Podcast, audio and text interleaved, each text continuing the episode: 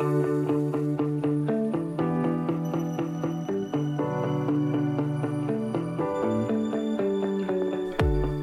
to River's Edge Church Podcast.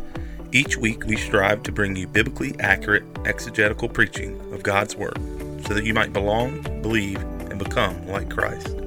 We hope that you will find this week's message beneficial in your walk with Christ. Well, let's um, let's crack into today's sermon and where we're going. So we've been doing a series on the life and death of Jesus, trying to lead up, using Lent as an opportunity to lead up to Jesus uh, the resurrection, the cross. Um, and many of us know a lot about those things. We've been trying to tackle some of the harder topics that are unusual. But we've been talking about the life and death of Jesus, and specifically some of, not only some of the things he did, but also some of the things that he was known for. Um, so we we went through the temptation in the wilderness. We talked about the transfiguration, which is a topic we don't always cover. We talked about the Son of Man title, and this week we're leading into G, or leading into Jesus in Jerusalem.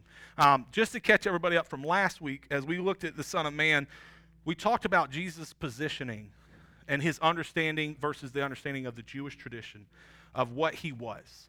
Um, over and over, he was referred to as like Christ or Messiah, which we talked about was the same word translated in two different languages. Um, but Jesus referenced himself as the Son of Man 88 times, so that was a pretty important title to him. He thought of himself that way. So we talked about what that meant. And the reality of for Jesus was that he had an understanding his position as a king wasn't an earthly position.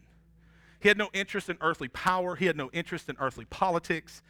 He was pointing to in his internal kingdom, the kingdom to come, the kingdom that's far greater than anything we could grasp here. And so, in that, we talked about how what does that impact with us? And one it gives us this assurance right? We serve an all-powerful eternal king.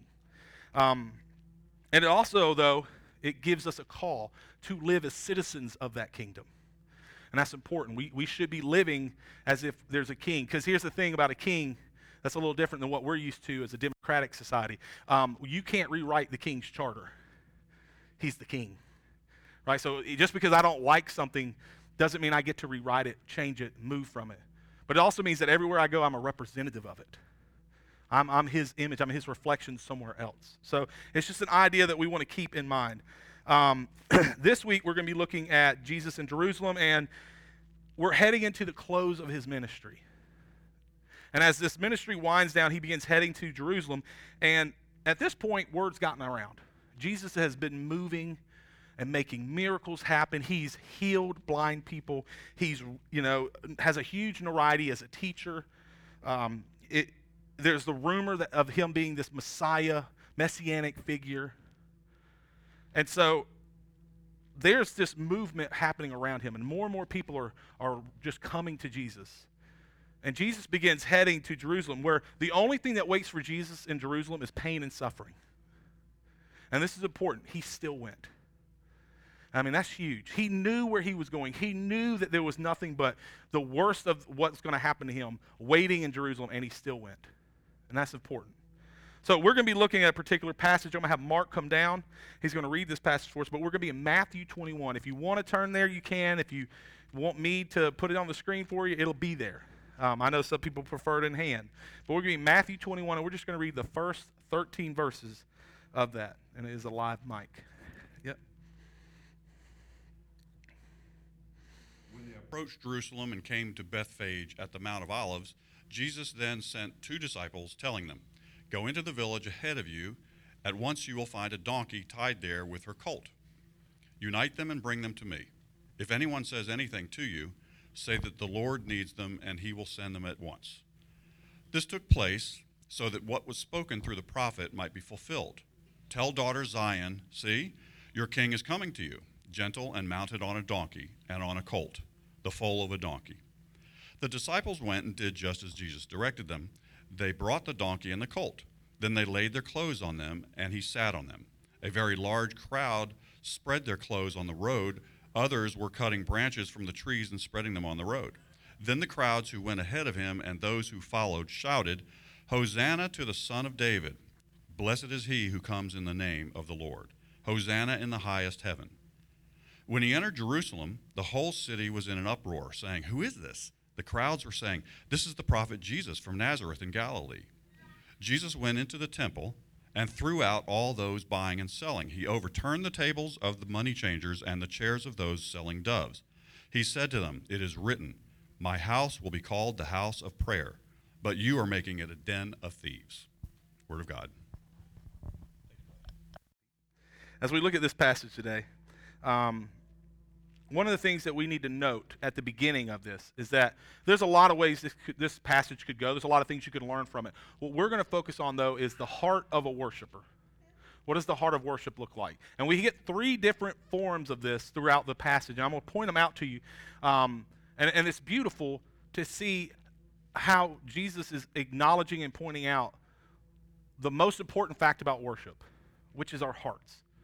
It's, it's not about what, what song list we're singing that day. It's not about how many people know that we're doing it. It's not about the, the mode of how we're worshiping.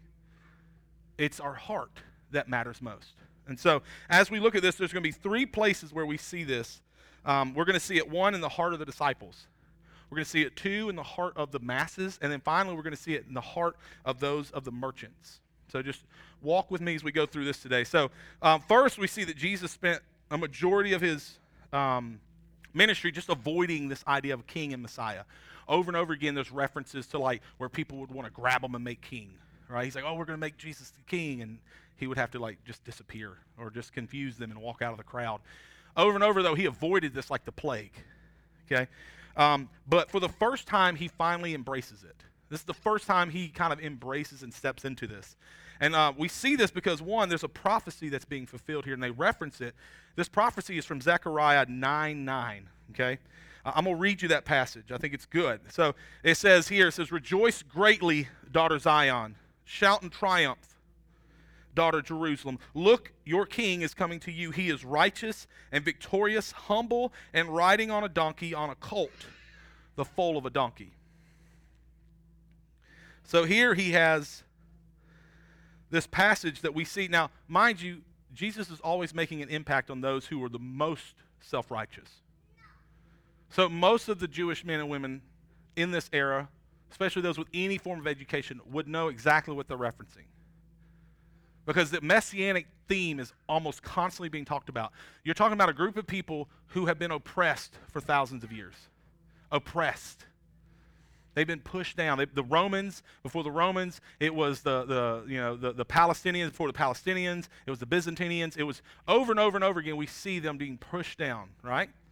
And so they're, they can't wait for another king. They're excited, and that's what they talk about constantly. So all of these old prophecies from these prophets that were around, like Zechariah, Elijah, Isaiah, they know and have really highlighted it in their own thought process. I want you to think about today, right? Every time something bad happens in the world, you see like an immediate flood to Facebook about how the end of the world's coming, apocalypse here, and this is the sign, right? Like we do. It's our nature. We do that. It's not necessarily right or wrong, it's just the reality. We're always trying to figure out what God's going to do, as were the Jewish people. So Jesus leans into this, and it's prophesies, oh, he'll be riding the foal of a donkey, right? This, this little donkey that's going to come in. And this was so common a practice for kings back then. Um, there's four or five different references in the Old Testament. I won't cover them all. Um, but again, a king would, reg- when he was um, exploring his kingdom or he is coming in victorious, he would get a donkey or a foal and he would ride on it. And it would be lavishly laid out, and there would be bunches of people, most of them ordered to be there. And they would, lay, they would throw out this like red carpet. They'd put out all these flowers put out, they would put down fine linens for him to walk on. It was like a big show. So think like the Oscars for kings, okay? That's what he was shooting for. And so Jesus is emulating that, but he's also, in some ways, he's kind of making fun of it. He's poking at it because he's going to have these things, but they're going to be like the wish version of that. Right? Like it's it's not lavish. It's not there's not the fanfare of the rich and famous. It's it's it looks scraggly, but it's real. And and it's really important because there's something that the disciples do that we need to make note of. So, as Jesus is telling them this, the disciples kind of all of a sudden realize, okay, Jesus is doing something here with this whole king thing. Now, mind you, the disciples were still very confused. Like, they didn't see Jesus as on the cross, they saw Jesus as the king. They wanted Jesus to overthrow the Roman government. So when he's like, go get a foal, they're already thinking about this passage. And they're thinking about a entering, conquering, victorious king as well. Now, when the kings would ride into the cities, they would have these elaborate, fancy linens hanging off of their donkey. They would be dressed in the finest attire, right? Because it's a big show. But see, Jesus doesn't have that. So the disciples, in their desire to honor Jesus, take off the best thing they have, their outer robe, and they throw it on these donkeys. Now, it, it's not lavish. It's not a tapestry of fine linens and, and arts, you know, artisanship. What it is, though, is these men were desiring to see Jesus be honored and glorified properly. So they took what little they had. They took the one thing that they had that, they, that was the finest thing that they did own, even though it wasn't a lot, and they draped it over these colts, over these donkeys, so that Jesus could ride on something. So it would look at least somewhat resembling what Jesus wanted to do. And the reality here is they did this because of their desire to see Jesus glorified. That was their heart of worship here. So they gave, they sacrificially gave. They gave everything that they could. They recognized Jesus needed something and they gave it without hesitation so that he could be glorified. That's why they did it. Now, Jesus continues toward the crowd and they begin praising him and celebrating him and worshiping him, right?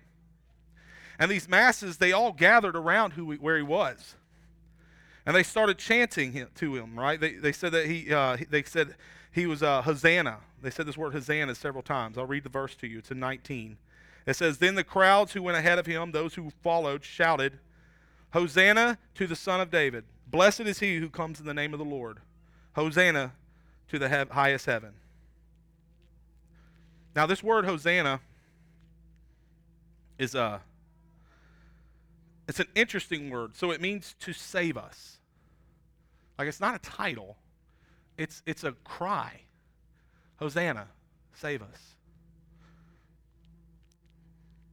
And and here's the hard part of understanding this is that they did want Jesus to come and save them. They were desiring this. They they were they were pouring their heart out to this. But the reality was what they really wanted to be saved from wasn't the eternal damnation or their sinful life or anything like that. What they wanted was his miracles. What they wanted to be saved from was their physical afflictions, their, their physical issues. Their, their, they wanted to be saved from the Romans, right? Their, their oppression in this world. And they wanted Jesus to come and make his kingdom, but they wanted it now. They wanted his an earthly kingdom with him. They wanted glory in this kingdom and not in his. So their worship, even though it was more traditional, what we would call worship, right? When we gather together and we sing, they even have a song called Hosanna, right? When we get together and we sing and we think we're worshiping, we cannot be worshiping. We can be honestly just saying, God, I want you to do what I want you to do. I lived 30 years that way. That was my life for 30 years. God, give me what I want. I, I, I, believe you're all powerful. I'll come to church. I'll check off all the checklists. I'll read my Bible. I'll say the right things. Give me what I want. I have a plan over here. I need you to give me what I want. And that's what a lot of these people were doing. They were saying the right things, they were praising Jesus. In fact, it's interesting because even in the crowd, there were Pharisees and there were Sadducees, and they were like, hey, you need to tell these people to stop. This, this is heresy. And he's like, if they didn't say it, the rocks would. So Jesus didn't condemn what they were saying.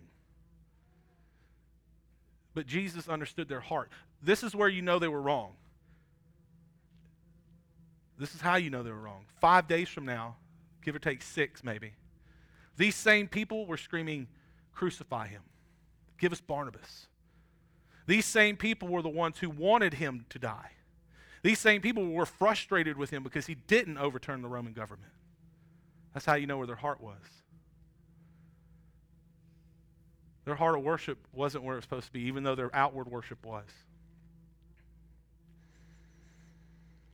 Then we go to verse 12 and 13.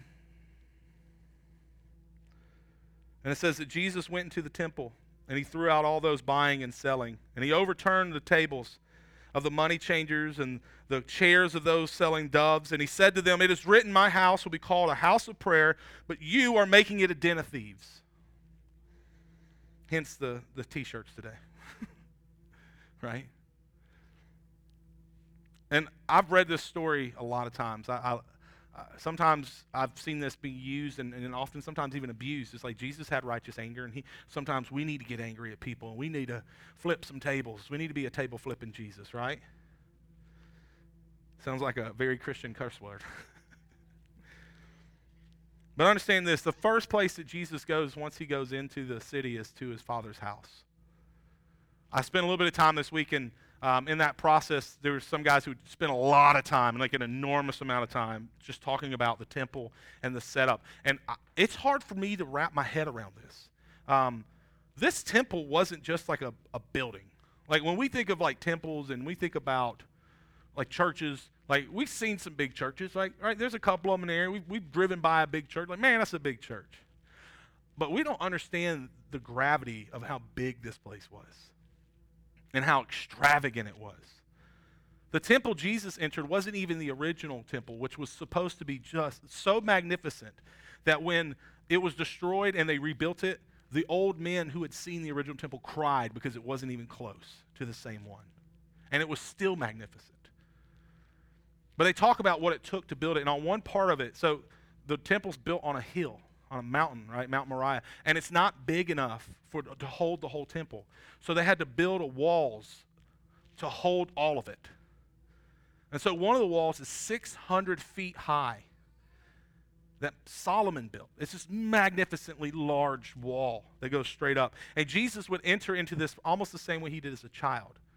And so, the same place that the 12 year old Jesus went and schooled all the scribes and, and spent three days just soaking up knowledge and expounding on the passages with the teachers there is the same place that he goes to immediately. And when he goes in there, it's important that we understand this. He didn't just go into the temple. No one goes in the temple except the high priest. You're, you, we can't, you can't, no one can. It's a holy place.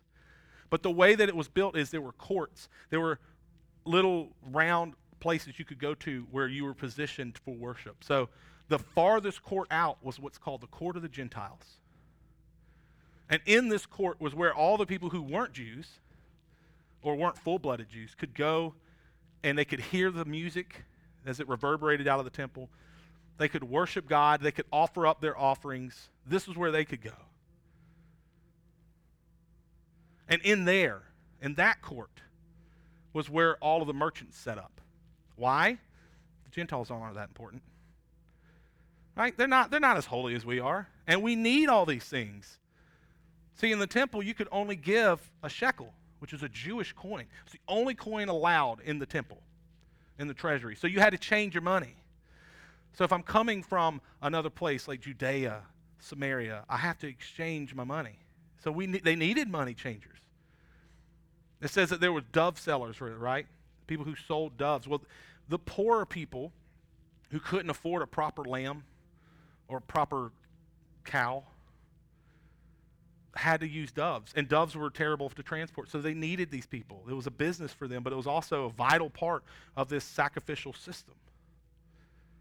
So it wasn't that these people were doing wrong things. Surely there were other things happening. But note what he told, what, what the two people that he really focuses on are the two parts that were vital to the worship of in the temple. But you see, much like all things, you let a little money get in there, and it's funny how that changes people, right? I mean, we know lots of people. We, we, there's lots of people we know right now who we know have been drastically impacted by money. Money does funny things to people, isn't it? And that's what had happened. It had turned these things that were much needed into a place where things could be fraudulent, things could be perverted, misused, people could be taken advantage of. And so Jesus goes in here. And what's interesting is, is after he flips over and he has this righteous anger, and, and a lot of people talk about how like even Jesus got angry, and yeah, sure he does. Because who wouldn't get upset when God's being defiled? Right? Like that makes sense. That's not a new thing. The Bible doesn't say don't be angry, it says be slow to anger. Anger is an emotion, but it's one we need to control. But Jesus makes a quote, and it's actually two quotes, and there was one of them that just fascinated me because no one ever talks about it. So I want to read it to you. It's in Jeremiah. And it's just, it's interesting because he throws it in at the end,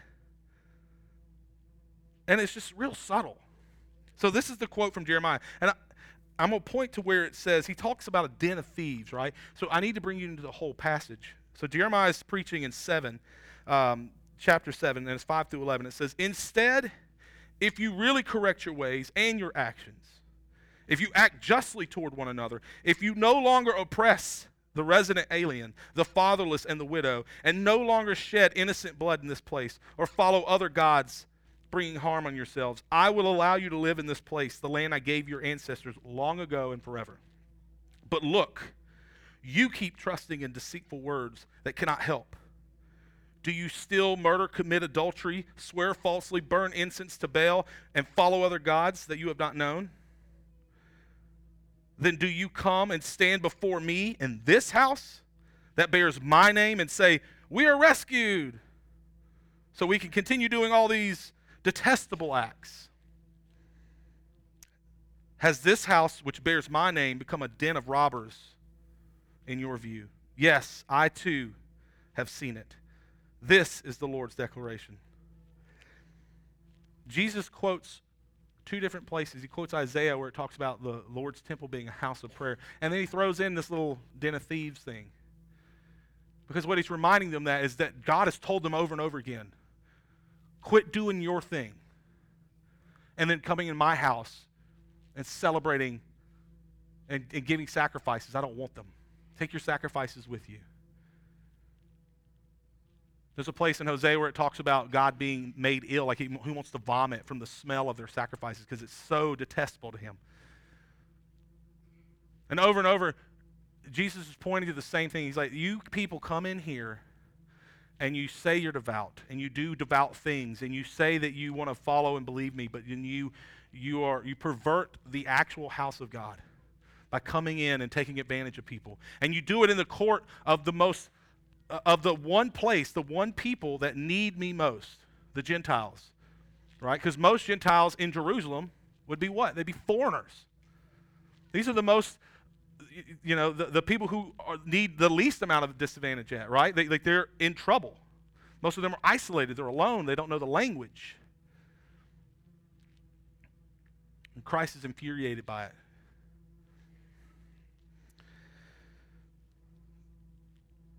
Now, again, this story is really great. And there's, there's a lot of things in here that point to all these prophecies that are being fulfilled. But like anything that we do, it's important to take note that these messages aren't only for them, but there's also some for us. What do we need to learn from here? And this is what I hope you take home today. It's easy for us to point out from a distance the sins of those in these stories. It's easy us to sit here and go, man, look at those merchants.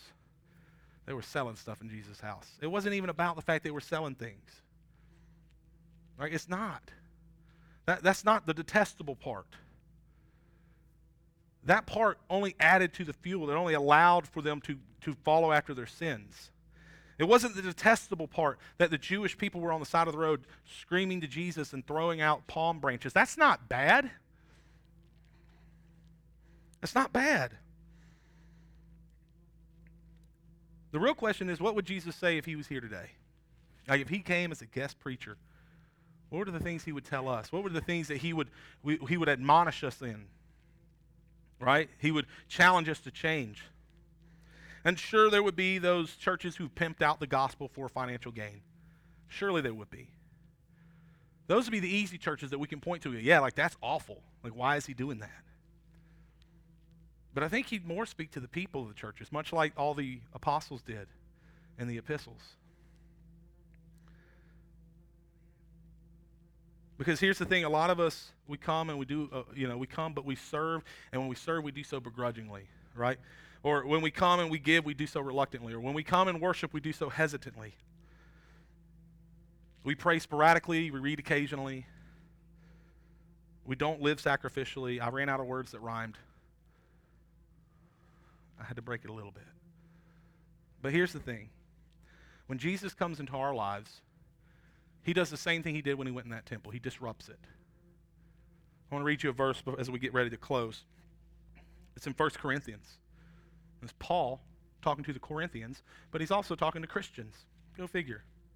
And he says, Don't you know that your body is a temple of the Holy Spirit who is with you, who is in you, whom you have from God? You are not your own. You know what Paul said? He said, You are a temple for the, for the Holy Spirit. You are. And just like Jesus went into that temple, when he comes into our lives, that's exactly what he does. He comes in and he starts flipping tables. That's what he does. And he admonishes us. He says, This is a house of prayer now. This is mine. It's not yours, it's my Father's house. This is where the Holy Spirit's going to reside. And I don't like this stuff. And here's what's interesting when we're not really close with Jesus, when Jesus, we don't invite him into our house regularly, because sometimes we think it's a one part process. No, you've got to you've to work at keeping Jesus in your life. You've got to let him in to change some things, to flip some tables, to kick things out. Because when we don't, guess what happens? They come back. John talks about there was a time where Jesus went to the temple at the beginning of his ministry and he does the same thing. He even braids a whip and it's like walking around like Indiana Jones, just cracking whips and getting people out of there. And guess what they did? They came back. Right? They came back. There's too much money in this. We know that. There's too much money in that game. And guess what happened when Jesus died on the cross? Guess what happened probably the next Sunday or the next Saturday or the next festival that was 50 days away? They were selling stuff because he wasn't there anymore. The same thing happens to us. When we invite Jesus into our house, uh, into this temple the very first time, and he flips over a couple tables, man, it feels good. And then the work begins. And we kind of slide a little bit, right? Or we don't have somebody walking along us, antagonizing us, and continue to push us forward. And so we, we don't have him in our life as regularly. And things become a little sloppy. And we become a little less like a house of prayer. And our hearts get a little harder. But here's the good news Jesus will be happy to come back in and throw some more tables around. He'll be more than happy, more than willing. He's waiting. We just have to let him in. Because this is a temple. And no, the concern isn't about how many tattoos you have. The concern isn't about like if, if you're taking care. The concern is your heart. Is your heart worshiping God well? Is it desire to glorify God or is it about glorifying yourself? So we're going to get ready to close. I'm going to have our team come up and they're going to hobble their way here. My wife loved that joke. She really did. And as they do that, I want to encourage you to take a moment just to think beyond what's going on in your personal life right this exact moment. But really just challenge yourself. Like, what, what do I need to let God come in and do differently in my life? What's, what am I holding on to? What tables have I let someone set up in my life that's continuing to have uh, you know, a place that doesn't belong? What's hindering me from being a house of worship? What's hindering my heart from worshiping well? And as we do that, we're going we're gonna close in some prayer, and then we're going to sing. Um, and we're actually going to sing Here I Am to Worship, because I did that on purpose. Um, and I hope that that's what you are. I hope you're present in this moment and just worshiping. Not so you can get something, not for gain, not even just to check off the list, but just be here and worship God for a minute. Say, God, you are great. God, you are wonderful. And no matter what I got going on in my life, God, you're there and you are good. And I'm trusting you to continue to move. So let's pray.